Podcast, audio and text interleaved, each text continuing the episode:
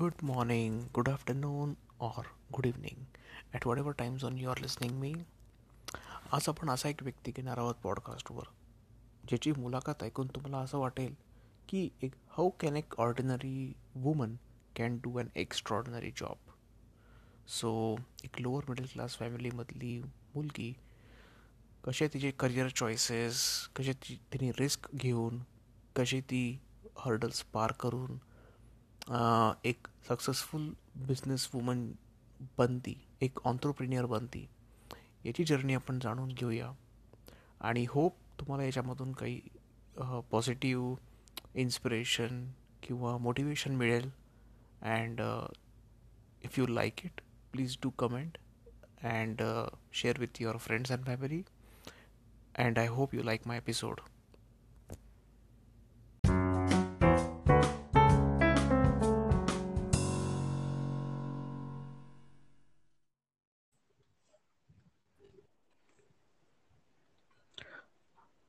hello hello हा अक्षय. हा आता ऐकू येतोय मला आवाज. सो विल विल स्टार्ट हा विल स्टार्ट नाव ठीक आहे? So good morning good morning चित्रताई तर आज आपण मी तेच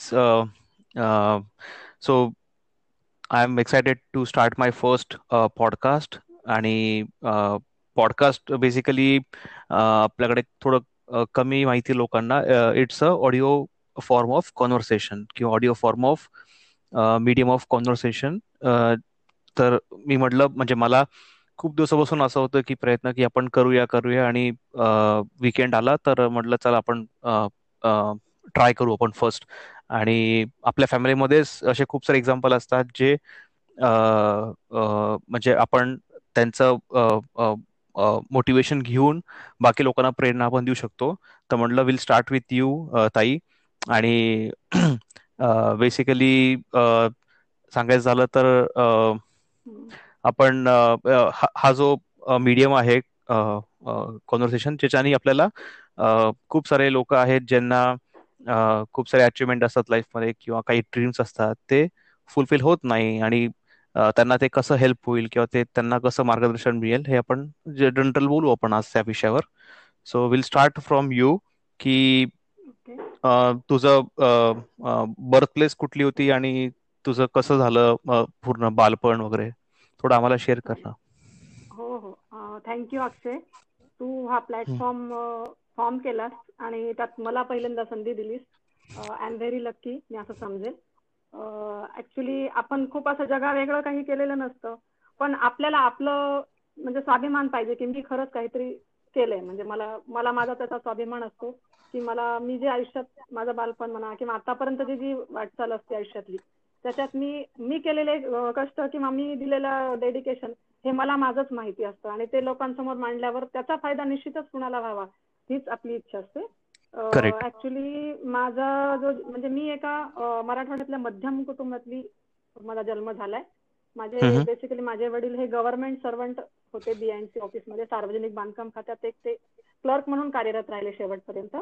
आणि अत्यंत चौकटीबद्ध लाईफ जे म्हणतो आपण पूर्ण.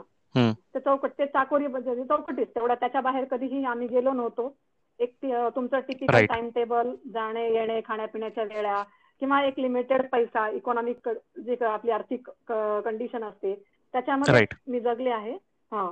पण आम्हाला कधीही अशी उणीव किंवा आमच्याही खूप गरजा नव्हत्या खूप अपेक्षाही नव्हत्या वडिलांकडून की आम्हाला हे पाहिजे ते पाहिजे. आम्ही त्याही पैशात आम्ही आमचं सगळं म्हणजे जोपर्यंत लग्न होत नाही. तोपर्यंत त्या याच्यामध्ये राहिलो आम्ही परिस्थितीत आणि आनंदाने राहिलो. अजूनही आम्हाला त्याचा खूप आनंद आहे की आम्ही त्या त्यात वाढलो वातावरणात वगैरे म्हणून. आणि छान वाटतं म्हणजे आम्हाला ते अजून कौतुक आहे आमच्या आई वडिलांसोबत ते केलं म्हणून संस्कार मिळाले. माझा जन्म माझ्या आजोळी झाला कारण मी माझ्या आईचं पहिलं अपत्य. नांदेड जिल्ह्यात मालेगाव इथे माझा जन्म झाला. नंतरचं बालपण जे माझं आहे माझे वडील गव्हर्नमेंट सर्वंट असल्यामुळे दर तीन वर्षांनी आमची बदली व्हायची.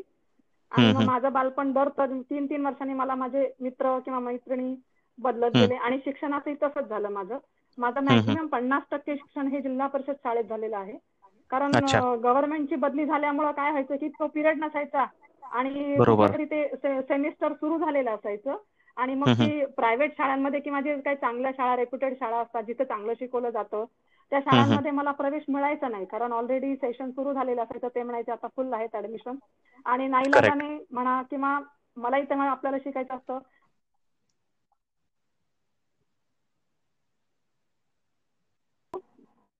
हा हा ताई. थोडा आवाजमध्ये ब्रेक झाला होता. कंटिन्यू कर. जिल्हा परिषद हा जिल्हा परिषद शाळेमध्ये मग माझा प्रवेश दिला जायचा.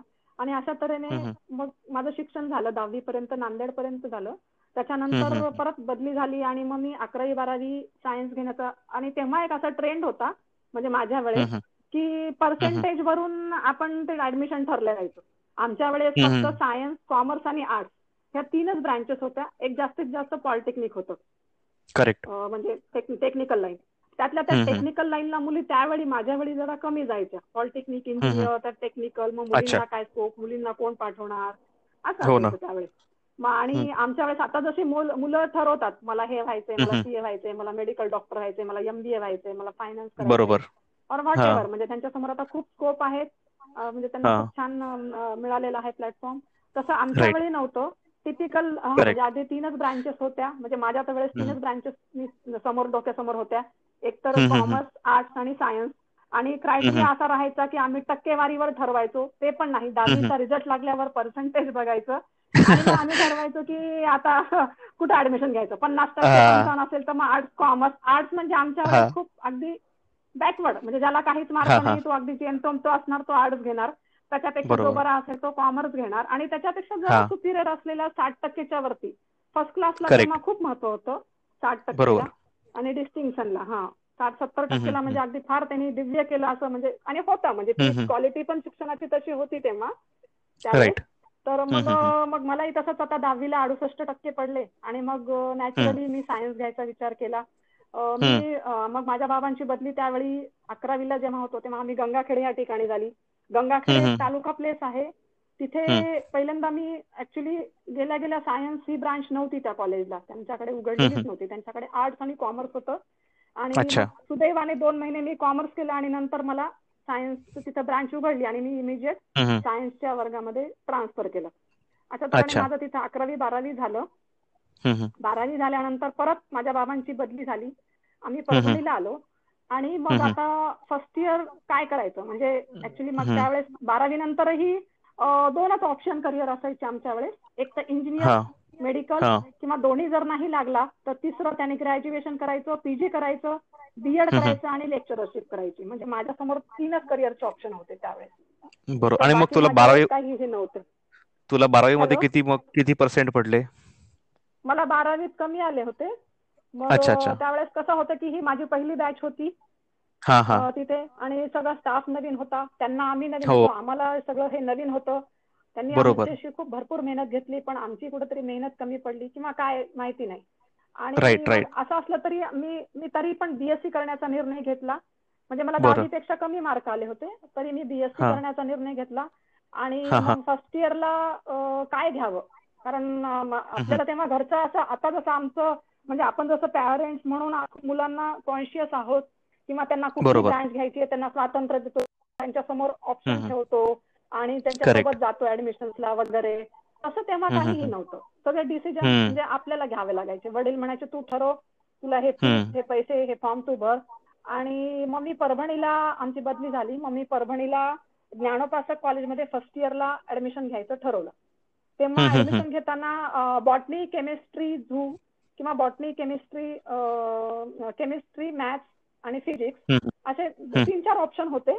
तर त्याच्यात त्याच्यात मी मायक्रोबायोलॉजी स्पेशलाइज बीएससी ला हा जरा निवडला. कारण त्यावेळेस तो नवीन होता. म्हणजे तिथल्याही उपासकला तो तेव्हाच फर्स्ट इयरच बॅच होती माझी ती. म्हणजे मला ते चांगलं वाटतं की हा. चला काहीतरी नवीन विषय आहे सूक्ष्मजीवशास्त्र. म्हणजे बॉटरी केमिस्ट्री फिजिक्स हे जनरली असतात बीएससी मध्ये. एक तर कॉम्प्युटर किंवा मॅथ किंवा बायोलॉजी हे ऑप्शन एकमेकांना असतात. तर मी त्यातल्या त्यात बॉटनी केमिस्ट्री आणि मायक्रोबायोलॉजी असे माझे बीएससी चे विषय निवडले होते. माझं बीएससी झालं. आणि एक आपल्या या मराठवाड्यामध्ये टेंडन्सी आहे की मुलगी ग्रॅज्युएट झाली की तिच्या घरात जरा हालचाल व्हायला सुरू होते की आता मुलगी लग्नाची. लग्नाची झाली आहे तिची हा. आणि तेव्हा असं नव्हतं की मुलगी आता ग्रॅज्युएशन झाली म्हणजे झाली तिची जिम्मेदारी आपली संपली आहे. तिला नवऱ्याच्या घरी तिला करून आणि ती तिच्या नवऱ्याच्या काय जॉब असेल किंवा काय त्याचं जे असेल त्याच्यावर ही राहील. तिचा जॉब ही करायचा तर करेल ते पुढचं तिचं तिचा तो नवरा ठरवेल तिचं फ्युचर तो ठरवेल. आपण काही ठरवणार नाहीत. आपण आता फक्त हिचं लग्न करायचं चांगल्या एक म्हणजे मुलगा बघून होत करू. ते आपल्या बेसिक कंडिशन जशा असतात मुलाला घर पाहिजे शेती पाहिजे आणि तो चांगला त्याचं शिक्षण जॉब पाहिजे. आणि ते फार क्रेज होती. म्हणजे मुलगा इंजिनियरला फार डिमांड होती. तो इंजिनियर असला म्हणजे जरा सुपिरियर ठिकाण असं मानलं जायचं. आम्ही पण खूप तसं स्थळ आली होती मला. पण माझ्या नशिबामध्ये बिझनेसमॅन होता. तो म्हणजे मलाही तेव्हा बिझनेस हा कन्सेप्ट ऍक्सेप्ट नव्हता. कारण आम्ही त्या मेंटॅलिटीच नव्हतो की बिझनेस काय असतो आणि बिझनेस म्हणजे आपल्या डोक्यात असतं की धंद्याचं काय? चालला तर चालेल नाही तो कधी बंद पडू शकतो. हे असं कुठेतरी ते बॅक ऑफ द माइंड बसलेलं होतं आमच्या मेंटॅलिटीमध्ये म्हणजे माझ्या तरी. खूप आम्ही आधी बिझनेसची स्थळं पाहिलीच नव्हती. पण बायलक म्हणा किंवा काहीतरी असं ते विधिलिखित जास्त त्या गोष्टी टळत नाहीत आयुष्यामध्ये. आपल्याला जे ठरलेलं असतं ते होतातच. तसंच मग मी माझं हा ग्रॅज्युएशन झालं पण माझ्यात चुळबुळ सुरू झाली. पण मी म्हणलं की तोपर्यंत जो पिरियड आहे तो मला वाया नाही घालवायचा आहे माझी एक मैत्रीण होती चांगली उज्ज्वला जाधव म्हणून. ती म्हणाली काका तुम्ही स्थळ बघत राहा आणि पॅरलली तिला इकडे ऍडमिशन घेऊ द्या ना. जरी लग्न ठरलं तरी तुम्ही लग्न करा. ती परीक्षा इकडे देऊन वगैरे देईल म्हणे काका कशाला तिला घरी बसवतायत म्हणे? आणि त्यावेळेस तिने खरंच बाबांना म्हणजे हे केलं कन्व्हिन्स केलं. आणि मग आपल्याकडे सगळ्यांचं म्हणणं होतं की नाही आता झालंय ना बीएससी कशाला पैसे खर्च करायचे अजून पीजी मध्ये फीस कशाला भरायची?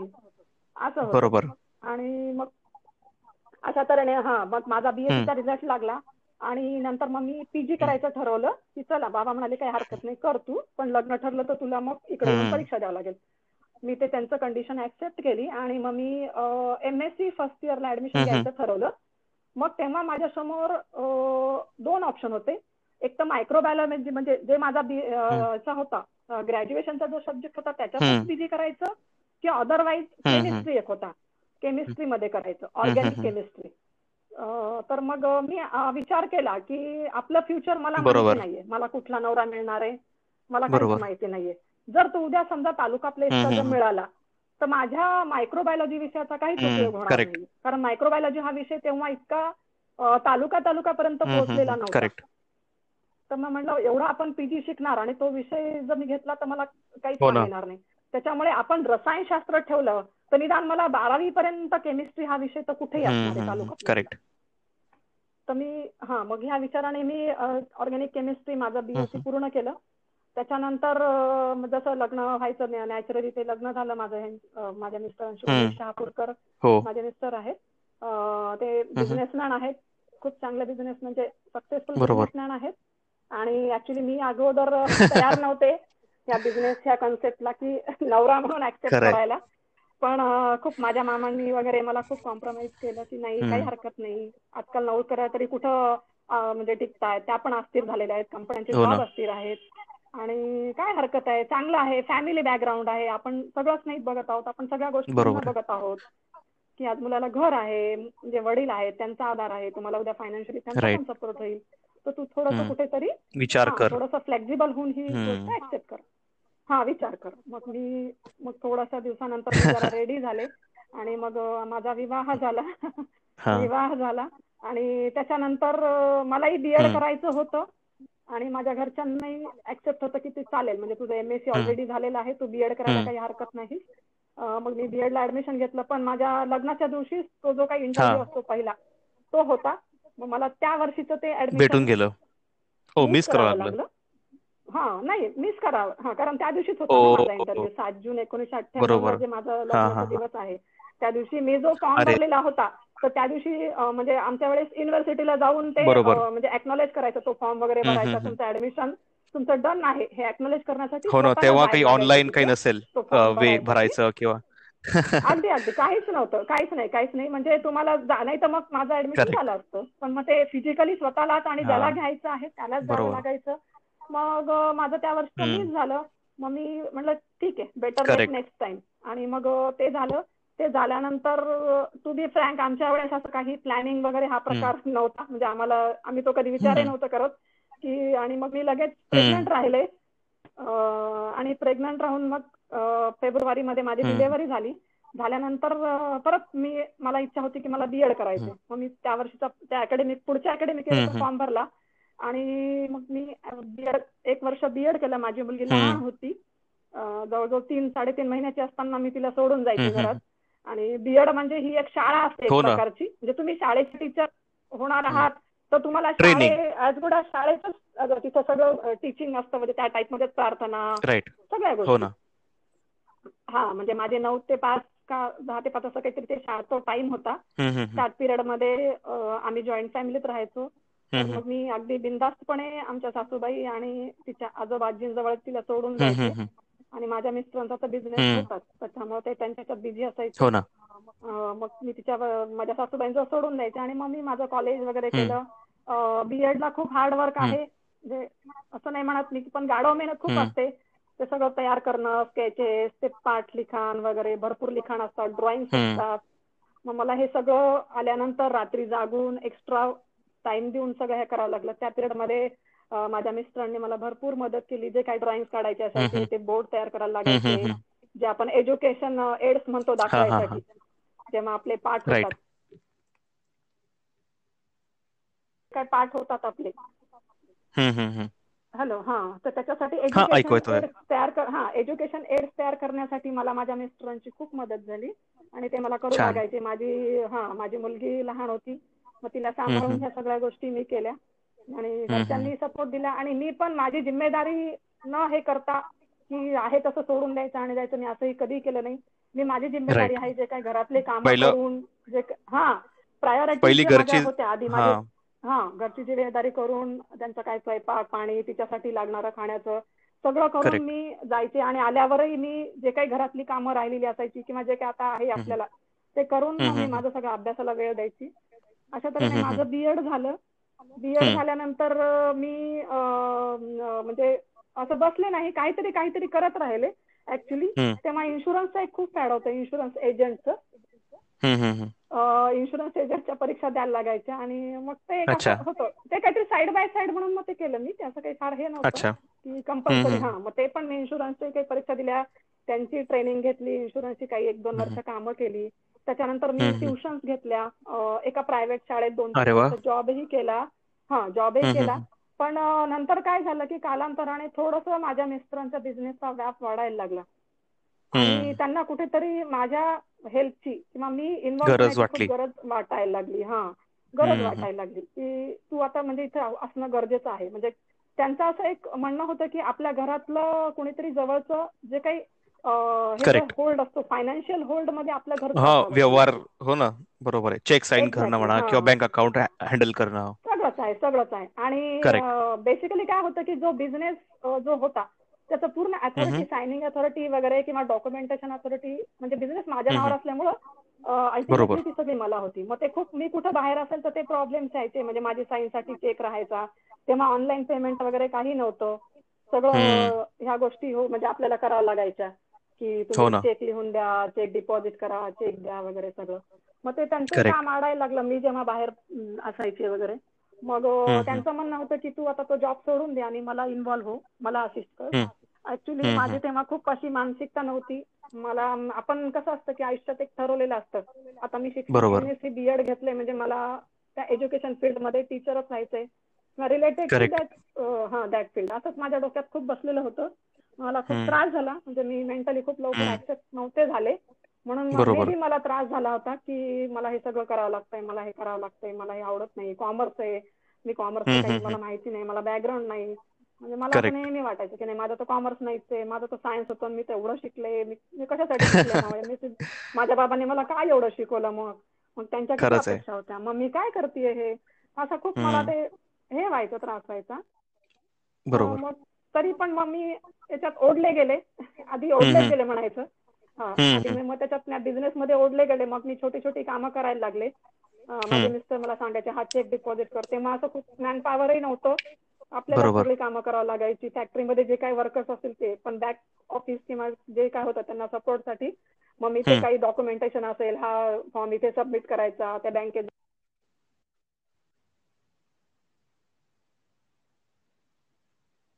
ते. अच्छा. हॅलो. हा हा ऐकू येत आहे हॅलो. हो मध्ये बहुतेक थोडा डिस्कनेक्ट होतोय वायफाय स्लो असल्यामुळे. हं. हा हा तू बोलत राहा. छोटी छोटी बँकेची कामं आहेत हा. मग जो काही छोटी कामं हॅलो चित्राताई वेलकम अगेन हो थँक्यू थोडासा डिस्टर्ब झाला. नाही ठीक आहे ठीक आहे. कुठपर्यंत आलो होतो आपण? आपण आलो होतो बीएड कॉलेज पर्यंत हा करेक्ट बीएड कॉलेज पर्यंत हा बीएड झालं होतं नंतर माझं थोडंसं इन्शुरन्स झाली होती. इन तू बीएड झालं होतं तू ट्युशन्स घेतले होते काही आणि मग त्याच्यानंतर हो. लग्नानंतर तू सांगू लागली की कसं तुला जे करिअर करायचं होतं ते सोडून तुला भाऊजींचं लागली मला. फील्ड बदलावी लागली. हा मग मग काय झालं की मी इनडायरेक्टली म्हणा किंवा असं ओढत गेले त्या बिझनेसमध्ये मला ह्यांची थोडी छोटी अशी कामं हे करायला सांगायची चेक डिपॉझिट करणे कुठला फॉर्म भरायचा असेल किंवा काहीतरी डॉक्युमेंटेशन वगैरे सगळंच. कारण ऑलरेडी मी सांगितलं तुला की माझं जे होतं ते सायनिंग अथॉरिटी माझ्या नावावर आहे बिझनेसची करेक्ट मग अल्टिमेटली मला ती गोष्ट करण्यासाठी स्वतःलाच जायला लागायचं. की मी स्वतः तिथं सायनिंग म्हणजे ऑथराईज पर्सन असल्यामुळे. आणि मग ते हळूहळू करता असं असं छोटी छोटी कामं अशी वाढत गेली. मला असं काही स्पेसिफिक एखादं काम नव्हतं की असं जॉबमध्ये कसं असतं की तुमचं ते काम ठरलेलं असतं. अकाउंटिंग असो और सम डेटा फिडिंग काय जे असतात ते. तर ते माझं तसं काही नव्हतं. जे सांगितलं तिथं जायचं आणि मग मी टू व्हीलर मला ऑलरेडी थोडंसं येत होती लग्नाच्या अगोदरच. आणि मग टू हा व्हीलरवर सगळीकडे फिरायचे. आणि टू व्हीलरवर फिरून मी सगळ्या बँका तेव्हा कॅश डिपॉझिट करणे किंवा पार्टीला पेमेंट करण्यासाठी ऑनलाईन हे काही ऑप्शन नव्हतं तेव्हा. बरोबर. हो तर मग बँकेत जाऊन त्या म्हणजे ज्यांच्या काही पार्टीच्या नावे जे आहे ते अकाउंटमध्ये कॅश डिपॉझिट करायची मग त्यांच्या बँका वेगळ्या वेगळ्या आपली बँक वेगळी. मग कधी कधी आपल्या बँकेतनं कॅश काढून त्यांच्या बँकेत टाकायचं. असं मी कधी कधी दिवस दिवस चार चार पाच पाच बँका मला फिरायला लागायचं. आणि हो तेव्हा का? एनईएफटी हा काही प्रकार नव्हता आरटीजीएस तेव्हा डीडी हा होता. डीडी जास्त काढायला लागायचे. म्हणजे ते हा. अच्छा. त्यावेळेस डीडी हा प्रकार खूप होता की डिमांड ड्राफ्ट म्हणजे एखाद्या जर आपल्याला परचेस करायचं तर मी त्या पार्टीच्या नावे डिमांड ड्राफ्ट वगैरे करायचे. आणि मी ह्या सगळ्या गोष्टी मला कधीच म्हणजे मी गेलेले नव्हते कुठेही काही नाही बँकेत वगैरे. पण मी शिकले आणि मला आनंद आहे की मला खरंच म्हणजे माझ्या मिस्टरांनी पुढे ढकललं म्हणा त्यांच्या प्रेशरनी मी खूप गोष्टी आयुष्यात शिकले. त्याच्यानंतर हो त्याच्यानंतर मग बिझनेसमध्ये माझी इन्व्हॉल्वमेंट वाढत गेली हळूहळू सगळ्या गोष्टी. एक स्पेसिफिक काम मात्र मी असं शिकत गेले नाही. जे दिलं ते करत राहायचं असं मी करत राहिले. की त्यांनी जे सांगितलं त्या गोष्टी मी करत राहिले. हे करत बघ हे बघ त्याचा फॉर्म भरून बघ हा बघ. ते तिकडं जा त्या बँकेत जाऊन विचार हे बँकेत जाऊन विचार. ह्याचं स्टेटमेंट आण ते आण ह्याला दे तिथे. किंवा जे ऑडिटसाठी लागणारे अं, जे हे असतात डॉक्युमेंटेशन ते देणे त्यांना सीए ला प्रॉपर फायलिंग करून देणे वगैरे असे छोटे छोटे कामं. ज्याचं असं खूप म्हणजे त्याला असं कॅटेगराईज करू शकत नाही. पण करत गेले म्हणजे असं एक स्पेसिफिक मी एखादं मला पोस्ट किंवा डेजिग्नेशन असं काही नव्हतं. प्रोप्रायटर आहे मी बिझनेसची हम्म. तो वाद नाही. हो पण अं, छान वाटलं. नंतर मला थोडीशी मध्यंतरी एक काय झालं की मी जेव्हा स्कूल जॉब करत होते तेव्हा मला एक सेंट्रल गव्हर्नमेंटच्या शाळेची ऑफर आली होती की जॉईन होता का? तेव्हा एक अशी मिनिमम अमाऊंट भरायला लागायची म्हणजे शाळेला डोनेशन जॉबसाठी आणि तो सेंट्रल गव्हर्नमेंटचा जॉब होता. पण मग आमच्याकडे त्यावेळेस इतके पैसे नव्हते आणि माझे मिस्टर बिझनेस माइंडेड आहेत. त्यांनी असा विचार केला की तुला इथे इन्व्हेस्ट करण्यापेक्षा मी ते ते माझं भांडवल म्हणून इन्व्हेस्ट करेल आणि त्याच्या चौपटने माझा बिझनेस इन्क्रीज करेल. असं त्यावेळेस त्यांचं हे होतं. आणि मग बाहेर येऊन किंवा बाबा रिटायर्ड असल्यामुळे त्यांच्याकडून मागणं तर मला शक्यच नव्हतं. मग मी त्या दिवशी खूप रडले होते की मला खूप चांगली ऑपॉर्च्युनिटी आली होती आयुष्यामध्ये. मला जे पाहिजे ते मिळणार होतं. मला ज्युनियर हम्म. लेक्चररचा जॉब लागणार होता. सेंट्रल गव्हर्नमेंटमध्ये हो ज्युनियर कॉलेजमध्ये. हा. पण मग त्यावेळेस माझ्या जावेने मला खूप समजून सांगितलं की ठीक आहे वहिनी जाऊ द्या. म्हणजे आता जे आपल्याला आयुष्यात जे पाहिजे ते खरंच मिळत नसतं. आपण ठरवलेलं एक असतं आणि पुढे काहीतरी सिच्युएशन ते सगळं बदलते. तर फक्त आपण ती ऍक्सेप्ट करायला पाहिजे. तिथं तो रिग्रेट किंवा तिथं तीच गोष्ट तुम्ही धरून नाही ठेवायची. मला हे करायचं हे करायचं. किंवा मी ह्याच फील्डचे आहे मला हेच केलं पाहिजे. तुम्ही ह्या गोष्टी मात्र धरून नाही ठेवायच्या. मी थोड्याशा त्या माझ्या आयुष्यात धरून ठेवल्या होत्या. की माझ्या त्या हा माइंड ऑफ सेटमध्ये धरून ठेवल्या होत्या. हे चांगलं हम्म. मी असं मला स्वतःला असं तिथंच असं तेवढंच ठेवलं होतं मार्जिनल की मला हेच करायचंय मला हेच करायचंय मला हेच करायचं पण तसं ठेवू नये माणसाने आयुष्यात. जी मिळेल ती संधी घेत राहावं जात राहावं. फ्लेक्झिबल राहावं एक्झॅक्टली आणि तुम्ही पुढे जात राहा. जे देतायत ना तुम्हाला म्हणजे जे काही मिळतंय ना समोर शिकायला किंवा जे काही अनुभवायला मिळते ते तुम्ही घेत राहा. एक तुम्हाला असं तिथं लिमिटेड याच्यात ठेवू नका. की आता मला तुमच्या आउट ऑफ बॉक्स विचार करा. हे केलंय म्हणजे हेच करा किंवा तेच केलंय म्हणजे तेच करा. असं नाहीये. तुमचे पॅशन तुमचे ऍस्पिरेशन पण चेंज होतात टाइम अनुसार. हो आणि वेळ म्हणजे कसं सिच्युएशन काही गोष्टी आपल्याला बदलायला लावते. तेव्हा ती बदलायला पाहिजे माणसानी म्हणजे त्रास होत नाही. आणि आपण खूप पुढे कुठेतरी निघून जातो. बरोबर. त्याच्यामुळे आपण बदलायला पाहिजे आणि बिझनेस मध्ये गेलं तरी सगळ्या गोष्टी शिकून वगैरे तुम्ही छान तिथे तुम्हाला अचिव्हमेंट करू शकता तुम्हाला जी पाहिजे ती. आज वुमन एंटरप्रेनला खूप फॅसिलिटीज आहेत. तर सगळ्यांनी मुलींनी पण कुठलंही न ठेवता एखादे कंडिशन्स न ठेवता जॉबच्या वगैरे तुम्ही बिझनेस मध्ये पण जाऊ शकता. आणि वेगळे वेगळे बिझनेस करून तुम्ही ज्या काही खूप फॅसिलिटीज आहेत उमर एंटर एंटरप्रेनरशिपला म्हणजे ज्या महिला उद्योजक आहेत त्यांना बरोबर. तर त्या स्कीमचा लाभ घ्यावा सगळ्यांनी सगळ्यांनी.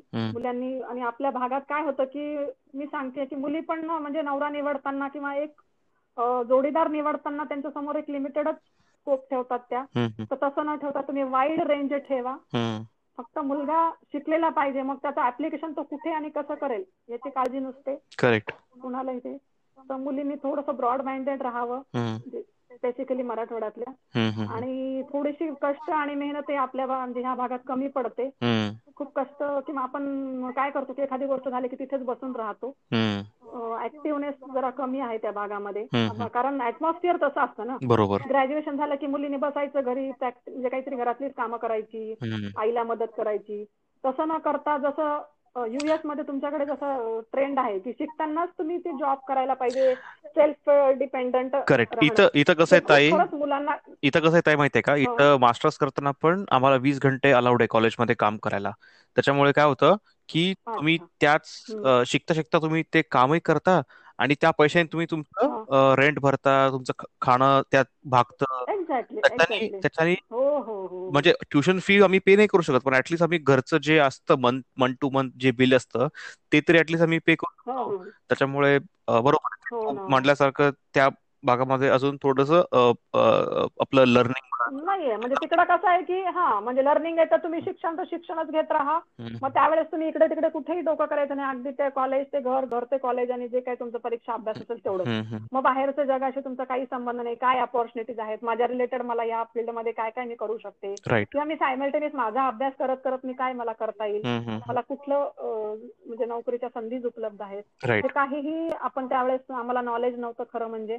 हो त्यावेळेस थोडस पण रिग्रेट आता करून काही उपयोग नाही. आता जे आयुष्य पुढे मिळणार आहे त्याच्यात जास्तीत जास्त शिकायची खूप इच्छा आहे बिझनेस इन्व्हॉल्वमेंट वाढून.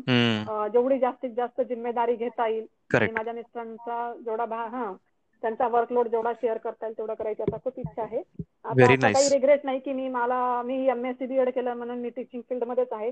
आता फक्त एवढा म्हणजे गर्व वाटते की मी खूप म्हणजे क्वालिफाईड आहे. त्याचं ऍप्लिकेशन मला कुठेतरी आहे आहे. तुम्ही जेव्हा क्वालिफाईड असता जेव्हा क्वालिफाईड असतात तेव्हा तो फरक पडतो. आणि आणि मला संस्कृत आणि जे आणि मला असं वाटतं कुठलंही नॉलेज वाया जात नाही. तू जरी तू इन्शुरन्स एजंटचं काम केलं असेल किंवा ट्युशन घेतले असतील तरी ते कुठे ना कुठे ते एक्सपिरियन्स पण तुला तुझ्या लाईफमध्ये युज झालंच असेल कुठेतरी. एक्झॅक्टली हो हो हो. कम्युनिकेशन स्किल आहे. चार लोकांशी आता आपण जेव्हा इन्शुरन्स करतो तेव्हा कन्व्हेन्स स्किल ही आपली डेव्हलप होत असते. बरोबर आहे करेक्ट करेक्ट कारण तुम्ही समोरच्याला तुमचा प्रोडक्ट पटवून देतायत की तुम्ही हे का घ्यायचं? आणि किती महत्वाचं आहे? बरोबर बऱ्याचशा स्किल आपल्या आपोआप डेव्हलप होत असतात मध्ये. त्याच्यामुळे मी पण खूप काही साऱ्या गोष्टी शिकले सगळ्या गोष्टी करत करत. जे आता माझ्या माझ्या आयुष्यात मला पुढे कधी पण ते अप्लाय करू शकते कॉन्फिडन्स असतोच आपल्याला. हो ना. की आपल्याला ही गोष्ट जेव्हा शिक्षण असतं तेव्हा कॉन्फिडन्स हा नक्की असतो. मी ही एक म्हणजे जाणीवपूर्वक गोष्ट सांगून देते की मुलींना शिका. कारण शिकलात की तुम्हाला कॉन्फिडन्स येतो त्या गोष्टीचा. खूप कॉन्फिडन्स येतो. खरंच आहे.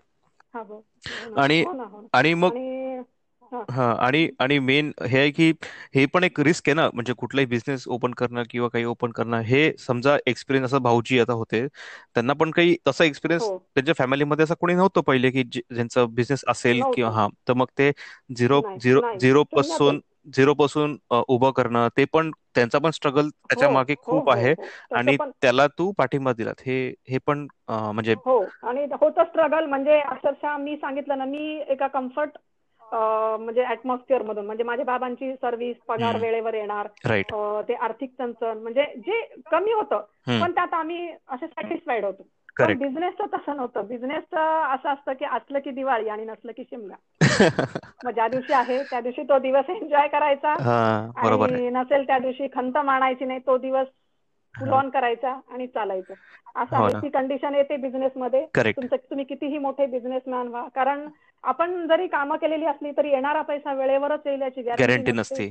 खूप आपण काम तो प्रोजेक्ट मिळेल नाही मिळेल कधी जास्ती प्रोजेक्ट मिळतो कधी कमी मिळतो त्याच्यामुळे व्हॉलटालिटी खूप असतं त्याच्यामध्ये. बरोबर आहे. खूप असते त्याच्यामुळे अस्थिरता असते सगळ्या इकॉनॉमिक सिच्युएशनमध्ये घरच्या पण. तर ती पण आपल्याला म्हणजे ती परिस्थिती हँडल करावी लागते तिथं तुम्ही न पॅनिक होता त्या परिस्थितीतून जावं लागतं.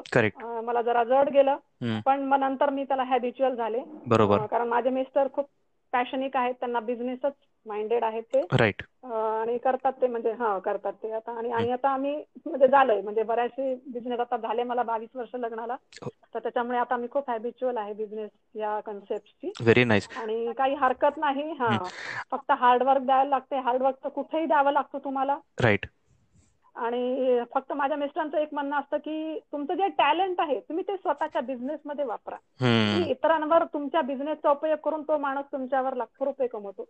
ते न कमवू म्हणजे न करता तुम्ही तुमचं टॅलेंट तुम्हाला वापरा ना. आणि तुम्ही त्याच्यावर तुम्ही अर्निंग करा. बरोबर आहे. असं त्यांचा एक ऍस्पेक्ट होता. त्याच्यामुळे त्यांचं- त्यांना. बहुतेक असं मी कुठे सर्व्हिस करणं किंवा कुणाच्या खाली मी दबावाखाली जॉब करणं हे त्यांना कधीही आवडणारं नव्हतं. म्हणून मला जॉब न करता बिझनेस मध्ये इन्व्हॉल्व्ह व्हावं लागलं. आणि काइंड ऑफ मी आता ते सगळं ऍक्सेप्ट आणि काइंड ऑफ तुझं तुझं जे करिअर त्या त्या स्टोरीचं त्यांचं पण थोडंफार सिमिलरच आहे मला वाटतं. कारण की ते नॉन टेक्निकल बॅकग्राऊंडचे आहेत आणि ते टेक्निकल टेक्निकलमध्ये घुसले ते. हो. सो त्यांच्यासाठी पण ते कम्फर्ट झोन हो, टू हो. अनकम्फर्ट झोनमध्ये ते घुसले. तर तेव्हा पण काही इंटरनेट नव्हतं. त्यांचं किंवा काही चॅलेंज होतं.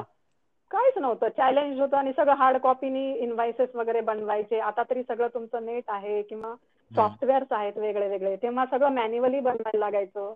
आणि मॅन पॉवर आहे तेव्हा स्किल्ड नव्हता. आता सगळ्या गोष्टी स्किल्ड आहेत. आणि नवीन असलं की स्वतःही आपण जर सगळ्या गोष्टींशी नवीन असतो. पण बिझनेस म्हणलं की रिस्क फॅक्टर येतो थोडीसं धैर्य डेअरिंग लागते. आणि येणाऱ्या परिस्थितीला सामना देण्याची पण ती हिंमतही ठेवावी लागते सगळ्या गोष्टींची. बरोबर खचून न जाता हे न जाता पॅनिक नव्हता. म्हणजे खूप आलं म्हणून हुरळून जायचं नाही. आणि काही आलं नाही म्हणून पॅनिक व्हायचं नाही. तर तुम्हाला स्टेबल राहून ती परिस्थिती कुठली असेल? नॉट इन अ बिझनेस पण कुठली असो करेक्ट तुम्ही असं राहायला पाहिजे. आणि स्वतः डिपेंडंट व्हावं म्हणजे जे आपण वुमन एम्पॉवरमेंट म्हणतो सेल्फ सगळं. महिला सबलीकरण किंवा सक्षमीकरण. करेक्ट हा सक्षमीकरण हे होणं खूप गरजेचं आहे म्हणजे एका स्त्रीने. आज मेट्रो सिटीजमध्ये गरज नाहीये. त्यांना सुरुवातीपासून पुणे मुंबईच्या सगळ्याच स्त्रिया चार लोकलनी जाणं वगैरे हे त्यांच्यासाठी खूप नॉर्मल आहे. ते खूप. हार्डवर्किंग असतात. छोट्या छोट्या कामातनं ते अर्निंग करतात. तशी आपल्याकडे अजून टेंडन्सी नाहीये. करेक्ट स्त्रिया एवढ्या खूप अशा हा खूप अशा अजून करिअरिस्टिक नाही आहेत म्हणजे करायला करिअरिस्टिक म्हणण्यापेक्षा त्यांनी काहीतरी उद्योग सुरू करून हातभार लावावा कुटुंबाला. जेणेकरून कसं की त्यांच्या कुटुंबात जी काही आर्थिक चणचण असते ती थोडीफार कमी होईल. गरजा होईल. वाढलेल्या आहेत मुलांच्या शिक्षणाच्या हो आणि मुलांच्या शिक्षणाचे खर्च पण भरपूर वाढलेले आहेत. खरंय. तर मुलींनी सगळ्यांनी शिकून आणि जो मिळेल ते फील्ड स्वीकारावं. जसं आहे ती कंडिशन हे करून पुढे जावं. कुठेही न खचता किंवा मागे गिल्ट न करता किंवा रिग्रेट न करता राहिलं तर खूप महत्वाचं आहे. कारण एखाद्या गोष्टीवर आपण तीच तीच टिकून राहिलो तर आपण पुढे जात नाही आपली प्रगती होत नाही. बरोबर आहे. आणि खूप साऱ्या नवीन गोष्टी शिकत राहायच्या. माझे मिस्टर खूप काही गोष्टी शिकण्यासाठी रागवतात प्रेशर करतात. पण काही काही वेळेस वाटते की खरंच आहे ते जर रागवले नसते तर आज मी ह्या गोष्टी शिकलेही नसते. किंवा मी गेलेही नसते की नाही मला नाही येत मला मी नाही येणार मला नाही जात मी कसं काय जाऊ तिथला कसा फॉर्म भरू ती स्लिप मला नाही भरता येत. बरोबर. पण मी पण त्यावेळेस हा मी पण त्यांना कॉपरेट केलं. मला एखादी गोष्ट येत नव्हती मी तिथे दहा लोकांना विचारायची. हा फॉर्म कसा भरायचा? म्हणजे मी आज एवढी जरी एज्युकेटेड असले तरी मला ती गोष्ट मला विचारी लावी लागली. कारण आणि त्या फील्डमध्ये मी लोक कधी हा. लोक हेल्प करतात. फक्त आपण विचारलं पाहिजे. करतात करतात करतात. अगदी करतात. पण तिथे आपला कमीपणा न ठेवता हम्म. की मारे समोरच्याला काय वाटेल की बाई तर एवढी शिकलेली आहे आणि काही कसे काय विचारते हम्म. तर हा तुम्ही न ठेवता काही मनामध्ये तुम्ही विचारा आणि सगळ्या गोष्टी शिकून घ्याव्या. करेक्ट असंच कार ड्रायव्हिंगचं पण त्यांनी मला खूप शिकाय म्हणजे आग्रह धरला होता की तुला तुझं आलं पाहिजे. म्हणजे तू तू कुठल्याही दृष्टीने मी आहे पण तू कुठेही माझ्यावर डिपेंडंट अशी राहू नकोस. करेक्ट आणि तुझं तुला सगळे कामं तुझी तुला इंडिपेंडेंटली करता आली पाहिजेत. फक्त अजून काही गोष्टी मला बिझनेस मधल्या शिकायच्या आहेत जरा शिकले नाही. आणि शिकायची इच्छा आहे मी ती नक्की शिकेल. व्हेरी नाईस शेवटपर्यंत बिझनेसला असं आहे की रिटायरमेंट ही नाहीये. जॉबमध्ये रिटायरमेंट असतं एक स्पेसिफिक त्याच्यामुळे आम्ही आमच्या लास्ट मुवमेंट पर्यंत काम करत राहू. आणि आता काय अजून हा दोन चार वर्ष समजा मुलांच्या जिम्मेदारी आहे जबाबदारी आहेत. त्यांचे एकदा झालं की मी पूर्ण वेळ त्यांना देऊ शकते. त्यासाठी म्हणजे शिवराणी माझी प्रकृती चांगली ठेवावी. मला सगळं कार्यक्षमता माझी वाढवावी. अजून सगळ्या गोष्टींनी मला त्यांनी सबल ठेवावं. मला एवढंच मागणं आहे. बाकी काही हो ना? व्हेरी नाईस आणि अजून एक मला विचारायचं होतं की आता हे हा ऐकू येतोय आवाज?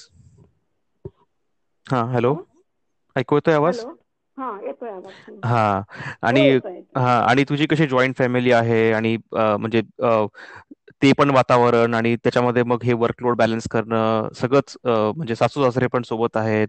हे कसं तू मॅनेज करायची पूर्ण म्हणजे बॅलन्स्ड बॅलन्स्ड लाईफ की हो हो करत होते. मुलांची शिक्षण ही कामं आणि आपण म्हणतो खरं जॉईंट फॅमिलीचा फायदा आणि तोटे दोन्ही असतात. आपण नेहमीच पॉझिटिव्हली जायचं फायदाच बघायचा. तोटे असतात असं नाही. तोट्याकडे बघायचं नाही.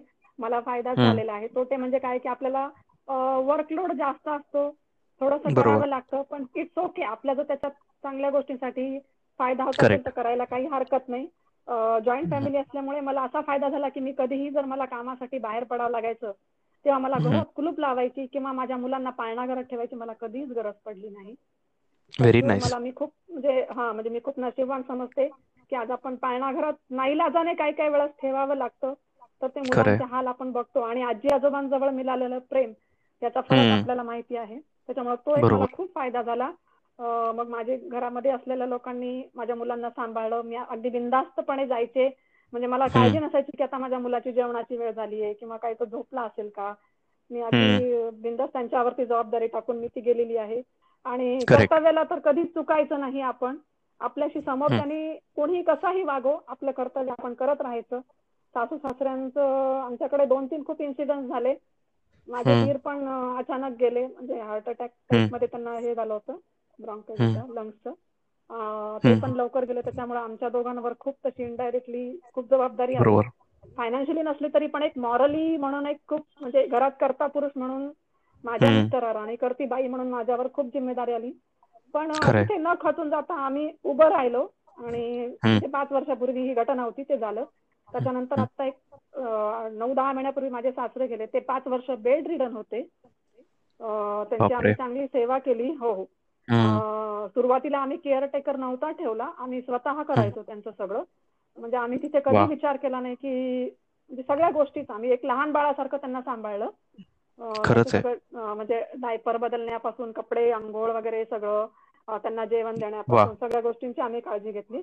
पण थोडस कालांतराने त्यांचा आजार पण वाढत गेला आणि मग आम्हाला थोडीशी केअरटेकरची गरज लागली. मग आम्ही मागच्या एक दीड दोन वर्षात केअरटेकर ठेवला होता. पण तरीही आमचं खूप लक्ष असायचं. आम्ही स्पेशल म्हणजे पर्सनली त्यांना सगळी काळजी घेतली आम्ही त्यांनी. म्हणजे आज मला एक खूप समाधान आहे की आम्ही त्यांना शेवटपर्यंत सांभाळू शकलो. आणि ते खूप असे समाधानाने गेले झोपेत गेले म्हणजे त्यांना अशी खूप तळतळ नाही झाली जाताना. म्हणजे आपल्याला हे पण आयुष्यात एक समाधान असणं खूप महत्वाचं समाधान. की चला आपण त्यांची चांगली सेवा केली आहे. आणि आपल्या मुलांसमोर ते आज आदर्श राहिला ना की आपल्या आई पप्पांनी आपल्या आजोबांची किंवा आजीची किंवा काकाची कशी काळजी घेतली होती?